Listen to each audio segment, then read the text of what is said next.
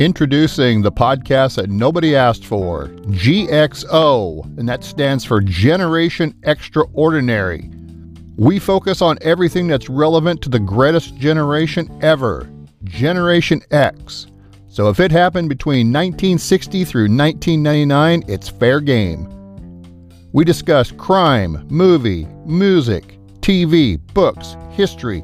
If it has to do with Generation X, believe me, we're going to discuss it. Feel free to contact us on our website at www.genxord, that's spelled G E N, letter X O R D dot com. And shoot us an email if you have comments or about the show or if you have a topic you'd like to suggest.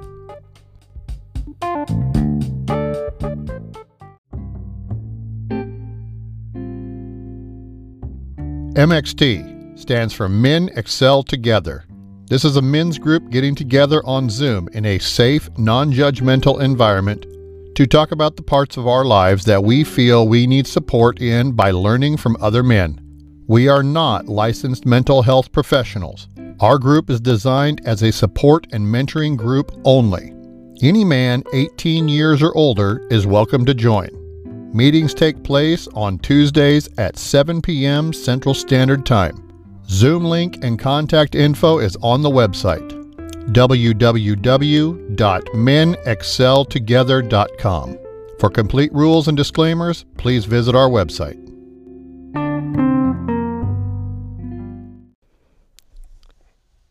Due to the extreme nature of this program, listeners' discretion is advised. The subject matters may include topics of substance usage, sex, foul language, and references to historical events that may be sensitive to some listeners. Things discussed may not be considered politically correct in this overly sensitive environment. They may not be appropriate for listeners under the age of 13, as well as some listeners, no matter the age, may find things offensive. Again, listener discretion is advised. Don't say we didn't warn you.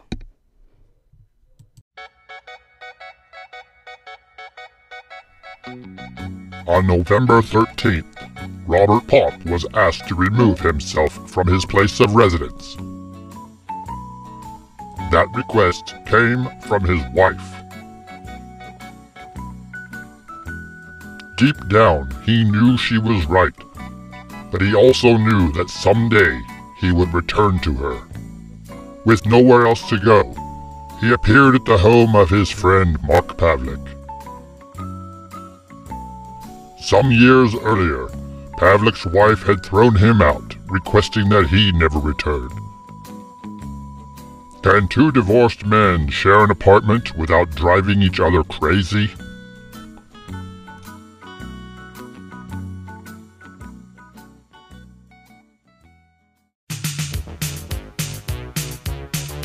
Greetings and salutations, and welcome to GXO, another episode of Generation Extraordinary, the podcast nobody asked for, focusing on everything pop culture from the greatest generation ever, Generation X. So, if it happened between 1960 and 1999, we're going to discuss it like movies, music, TV, and even a bit of history from that year. Who knows? You may just learn something before it's done. And if you're lucky, this old man may just regale you with a story or two from his own life and experiences. I'm Robert Popp, your host, coming to you from beautiful Podunk, Nebraska. This is a song about corn nuts, an intensely crunchy snack. It's not about anything else. Go to your room and lock the door. Cause when you try it once, you wanna try it some more. Try it some more. Size doesn't matter, and that's a fact. It might be small, but it's a big impact. Bust a nut, bust a nut. Grab a bag of corn nuts and bust a nut. They're lightly toasted and hard as hell. Enjoy yourself, we won't tell. Everybody does it, they like it a lot. You can do it in school, just don't get caught. Don't get it takes a few minutes if you don't delay. Take your time, it could last all day. Bust a nut, bust a nut. Grab a bag of corn nuts and bust a nut. They're lightly toasted and hard as hell. Enjoy yourself, we won't tell. Corn nuts, an intensely crunchy corn snack, comes in seven nut busting flavors. Welcome back to another episode of GXO, Generation Extraordinary, the podcast nobody asked for. Today, we are headed back to shortly after I was born, uh, to March 16th, 1969. I know that makes me a serious old fart. So, as always, we're going to do our history lesson first. So, in 1969, our top headlines uh, and the leaders of the world, we had U.S. President Nixon. The Prime Minister was Harold Wilson. Pope John Paul VI was leading the Catholic Church. Something that just happened that year that was, I don't know, just kind of a little thing.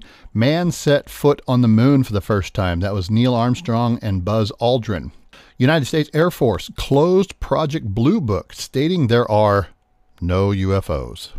Draft lottery goes into effect, and if you're not familiar with that, that was just kind of a random number of polling guys to send them to Vietnam.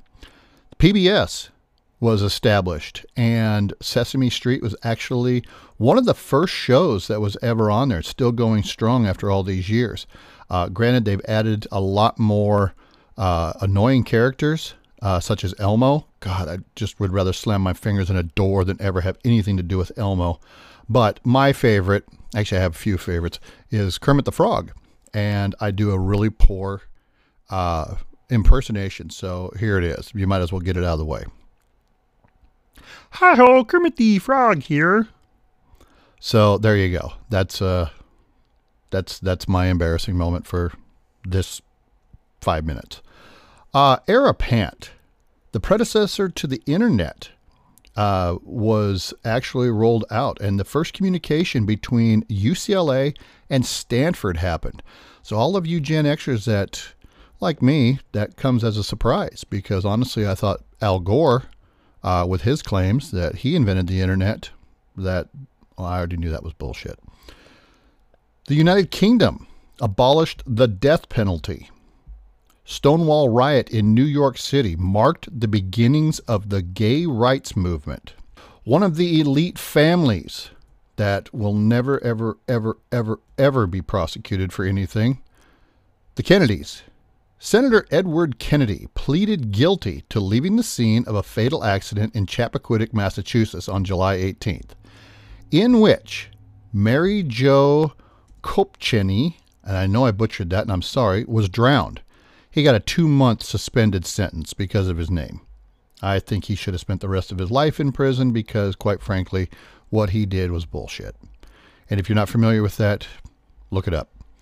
Russian and Chinese troops clash along the Ussuri River. 27 year old Colonel Muammar Gaddafi deposes King Idris of Libya and establishes a pro Arabic, anti Western Islamic republic. We had problems with him in the 80s with the line in the sand. We'll talk about that one day. In August, there was more than a half a million people to gather in this little small upstate New York town of Bethel. You guys may be more aware of it as Woodstock. For four days of rain, there was sex, drugs, and rock and roll. Performers included Janis Joplin, not a big fan, uh, Jimi Hendrix, am a big fan, The Who, Crosby, Stills, Nash and Young, Jefferson Airplane, Sly and the Family Stone. Another artist that I'm not a fan of, Joan Baez. So, but they were all there. Tragedy followed the Rolling Stones. A fan was killed at the at the group's Altamont, California concert by a member of the Hells Angels. The FCC said no more cigarette advertising on television and radio. And I know that had to put the end to all of the radio uh, commercials and everything because if you go back and listen to old time radio, it is going to just be covered with uh, with cigarette ads. The use of DDT is banned in residential areas, which really surprised me that it was in 69 because I remember playing in the cloud of DDT as they would fog for mosquitoes in my little podunk town I grew up in. Some of the notable deaths that year Dwight D. Eisenhower, he passed away. Joseph Kennedy, he passed away, probably from embarrassment from Edward. And Jack Kerouac. Uh, in music, the top five songs in the U.S. Dizzy by Tommy Roe. Proud Mary by Creedence Clearwater Revival, CCR. Everyday People by Sly and the Family Stone.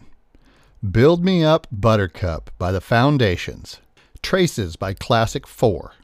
Top songs in the UK. Where Do You Go To, My Lovely by Peter Sarcette. I'm sorry, I know I butchered that. Marvin Gaye with I Heard It Through the Grapevine. Dean Martin, Gently on My Mind.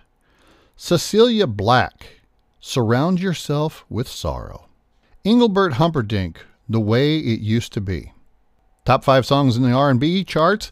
James Brown, hardest working man in show business, the godfather of soul. Love them, love, love him. Give it up or turn it loose. The Temptations, Run Away, Child, Running Wild.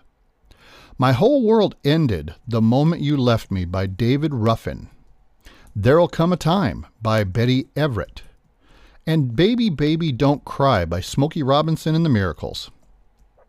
And finally, on the country music chart, the top five songs were I'm So Afraid of Losing You Again by Charley Pride. Got to see him in concert. God, he did a good concert. A Week in the County Jail by Tom T. Hall. Saw him in concert. A World Called You by David Rogers. I don't remember ever even hearing that song. April's Fool by Ray Price. Saw him in concert. And Baby Baby, I Know You're a Lady by David Houston. On the crime beat, we had some we had some serial killers that were in their they were they were out there doing some damage. Ed Kemper, as I've mentioned before, I'm very fascinated with Ed. Well, I will be doing a podcast, but with any of my serial killer podcasts, I do invite you to follow the link uh, on our webpage over to uh, Serial Killing the Podcast or A Podcast by Alicia Carroll. Uh, Richard Cottingham, the Torso Killer, and Zodiac. He's still at large. Still have never figured that out. But if you guys listen to my DB Cooper, you kind of see where my my thought process goes. Movies. On Her Majesty's Secret Service. That was a Bond movie, but it wasn't the real Bond. I think we all agree that J- that James Bond is Sean Connery. This was George Lazenby, and he just sucked. I mean, there's just no way around it. He almost sucked as bad as Timothy Dalton. Almost. Not quite. Midnight Cowboy. Butch and Sundance. Butch Cassidy and the Sundance Kid. Yes, they were out there. Easy Rider was another one that was hitting big in the box office. My man, John Wayne. True Grit. The Wild Bunch. Paint Your Wagon. Hello Dolly with Barbara Streisand. Pippi Longstocking. Support your local sheriff with James Garner. And as I've said before, I have I realize that I am Charlie Brown. This is a boy named Charlie Brown. Because if you ever just paint a, a goatee on Charlie Brown, it's it's basically me. A bowling ball with ears. On TV, we had the Brady Bunch. Ugh. And I'm gonna do a show Brady's versus the Partridge. I am such a Partridge. I cannot stand the Brady's. I appreciate what they contributed, but ugh. Sesame Street, already mentioned that. Night Gallery. Scooby Doo, where are you? Zoink, Scoob. Oh, that's really bad. I should never do that ever again. Monty Python's Flying Circus. The Benny Hill Show, and I'm going to do a show here on the Benny Hill uh, show here, not too far out in the future. Um, so you may hear some of the same history stuff. So just a warning. That's one of my producers trying to keep me safe. So um, I'm sure that there was probably a very scary squirrel or something out in the yard. Hee Haw was on. Marcus Welby, MD. Probably one of the creepiest kids shows ever. And the Krofft brothers had to be just absolutely stoned on LSD when they did this. HR Pufnstuf. Now, it's a fond memory for me, but it's also a terrifying memory for me because Witchiepoo was played by a guy and scary as fuck. That's all there is to it. There's no other way to put that. The Pink Panther. The Bill Cosby Show before he was roofying everybody. Sabrina the Teen Witch, that was the Archie spin off cartoon. And The Ant and the Aardvark. On Broadway, two of the biggest hits were uh, Oklahoma and my topic for today 1776 and it opened at the uh, 46th street theater in new york city for get this 1217 performances before it shut down and then it has been brought back in revival form for so long and so i'm going to be talking about that today so if you would hang around listen through some of my fake sponsors maybe it'll encourage you to i don't know go out and buy something maybe not who knows but uh, stick around. Whenever I feel like a sweaty slob, there's only one assurance that gives me peace of mind. And That's Sledgehammer deodorant. I just go in to sprucing up like an airplane, wipe under each wing once, and hit the tail, and I'm good to go for days. Hell, I don't even need to take a shower for a whole week. That's how good this shit is. Sledgehammer deodorant. That's how good this shit is. By no one. The views and opinions expressed are just that Rob's views and opinions. He's not always politically correct, and those views may not match up with your own. Please believe me, it is not his intention to offend anyone. Hopefully, you find the shows entertaining and informative as well. Please note, Rob is not a professional historian, but he has done a lot of research for this show. With that being said, mistakes happen, but he will do his best to minimize those. Keep in mind, he's just some nut with a microphone. All right, so welcome back. We're going to talk about 1776, the musical, today. Um, it's a show that's based on the events leading up to the signing of the Declaration of Independence, telling a story of the efforts of John Adams to persuade his colleagues to vote for American independence and to sign the document. Now, again, I must say that there is a disclaimer on this that 1776 is a very poor representation of the actual events. It is for entertainment purposes only. However, there are some historical accuracies. There's more inaccuracies than there are accurate. So I hope that lays that out for you. So the show premiered on Broadway in 1969. The minute you heard Sit Down, John, you knew what the whole show was going to be about and knew immediately that John Adams was not going to be treated as a god. On May 8, 1776, in Philadelphia, the Second Continental Congress proceeds with its business. John Adams, who is widely disliked from Massachusetts, is frustrated because Congress will not even debate his proposals on independence. The other delegates, preoccupied by the rising heat, implore him to sit down, John. Adam denounces the Do Nothing Congress with the song Piddle, Twiddle, and Resolve, and then reads the latest then reads the latest wife to his loving wife, Abigail, who speaks to him through his imagination with the song Till Then.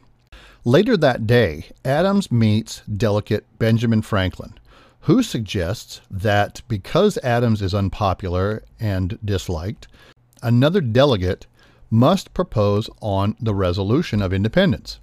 Richard Henry Lee of Virginia enters, Having been earlier invited by Franklin, Adams and Franklin try to pursue Lee to ask the Virginia House of Burgesses to authorize a pro independence resolution. And that is the song in the play, The Lees of Old Virginia. And yes, you do recognize that because he is a relative of the uh, great General Lee, who gets a bad rap because he was on the side of the Confederacy, and it was only because he was from Virginia. He actually was in favor of keeping the Union together. That's a whole other thing, and that's way outside of our realm. So I won't get on that soapbox. Not today. Shortly thereafter, Richard Henry Lee returns, bearing the resolution for independence, elated Adams seconds the motion to open debate on the resolution. John Dickinson of Pennsylvania, a conservative and royal apologist, immediately moves to table the debate. The vote is close, but the debate ultimately is approved, prompting Dickinson to denounce the desire for independence as overreaction to petty squabbles with Great Britain. Looking for a way to save the independence movement, Adams proposes to adjourn the vote for about three weeks to allow the creation of a formal, I don't know, some type of document, a Declaration of Independence.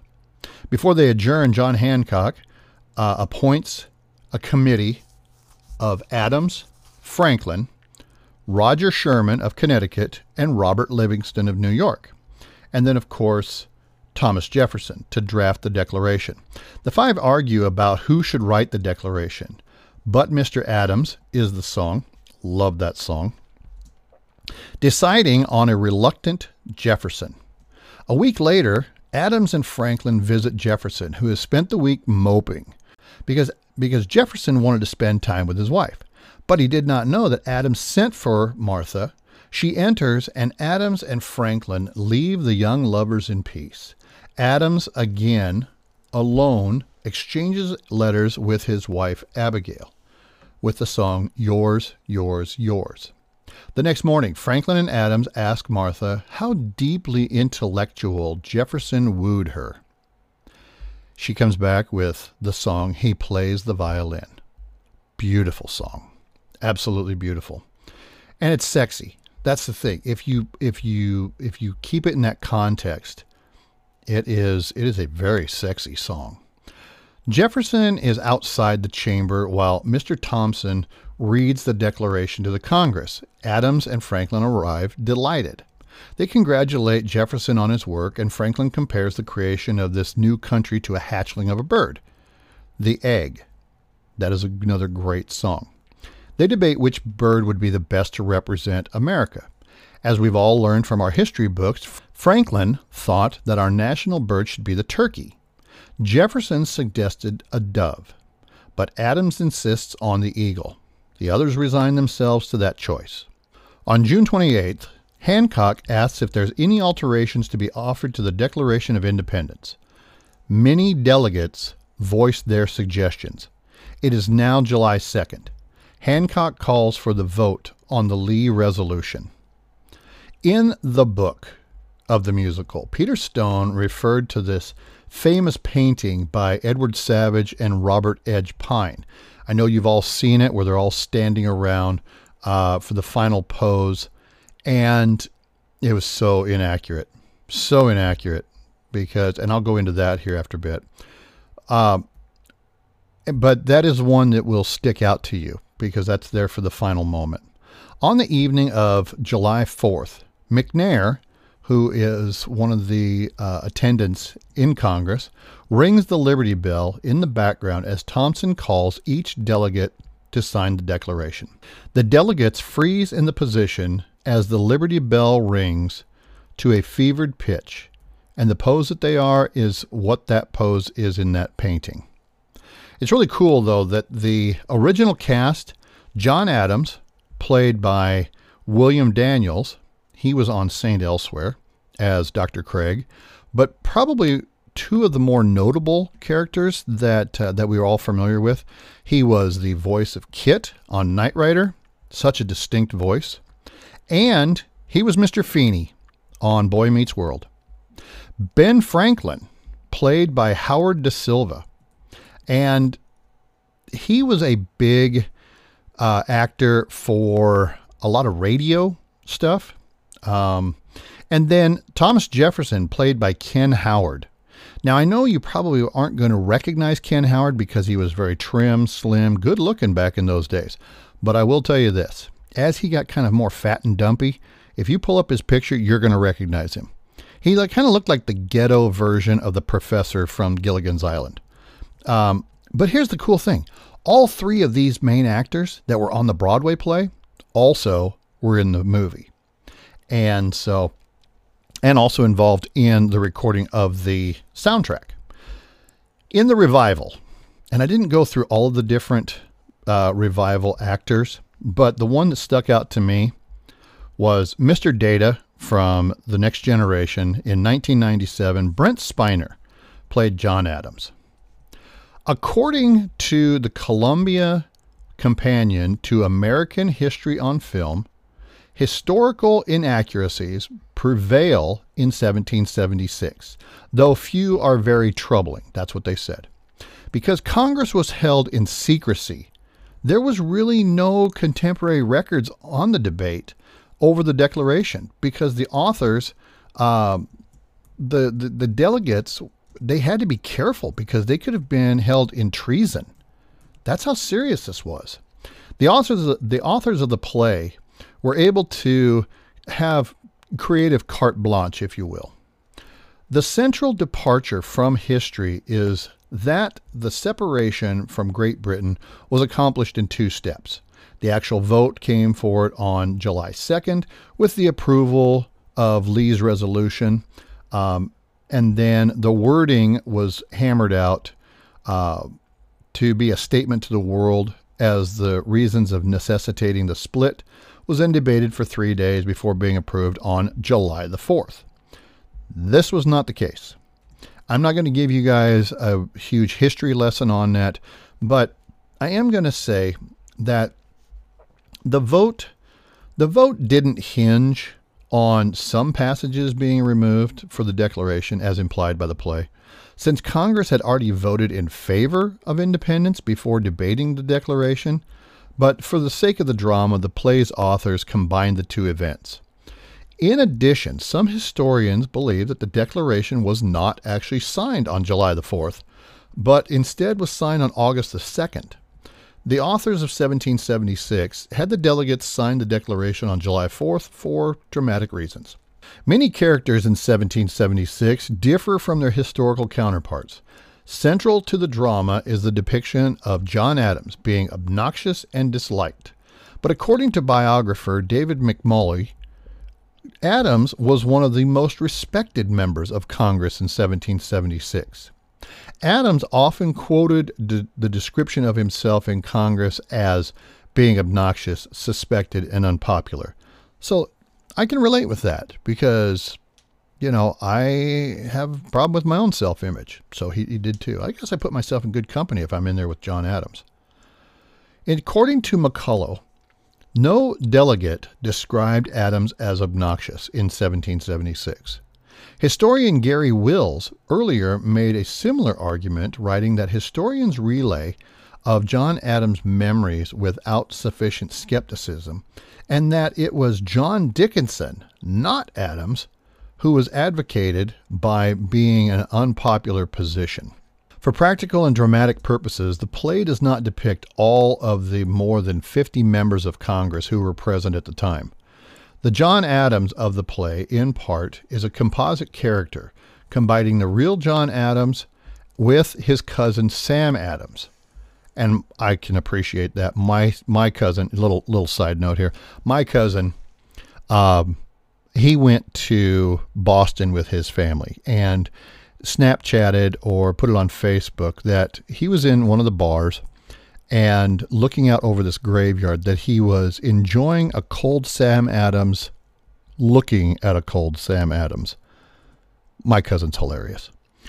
Um, contrary to what was portrayed in the play and the film, disliked they, de- they most people disliked Benjamin Franklin, and also Martha Jefferson she never went to Philadelphia to be with her husband. In fact, she was extremely ill during the summer of 1776, having just endured a miscarriage. Thomas Jefferson is depicted as saying that he has resolved to free his slaves. That's something he did not do, except for a few slaves that he freed after his death in 50 years later. Franklin claims that he is the founder of the abolitionist organization. But the real Franklin did not become an active abolitionist until after the American Revolution and uh, became president of the Pennsylvania Abolition Society in 1785. In both the play and the film, John Adams sarcastically predicts that Benjamin Franklin will receive from posterity too great a share of the credit for the revolution. Quote, Franklin smote the ground and outsprang George Washington, fully grown and on his horse.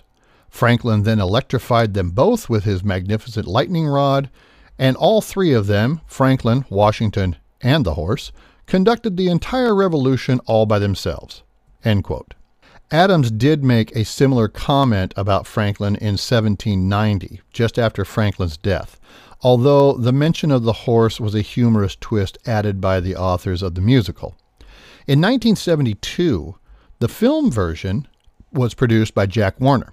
This is the one I am probably most familiar with because I have never been able to find a recording of the Broadway, the, the original Broadway play. As I mentioned earlier, the film features William Daniels as Adams, Ken Howard as Jefferson, and Howard Da Silva as Franklin. But some of the additional names on that were John Cullum as Edward Rutledge, Ron Holgate as Richard Henry Lee, and Virginia Vestoff as Abigail Adams, all whom had performed their roles on Broadway. If you aren't sure who Virginia Vestoff is, just look her up. You're going to recognize her, even if the name doesn't sound familiar. The supporting cast was mostly recruited from Broad from the Broadway production. The principal exceptions were Donald Madden and Blythe Danner. Oh, Blythe Danner. Wow.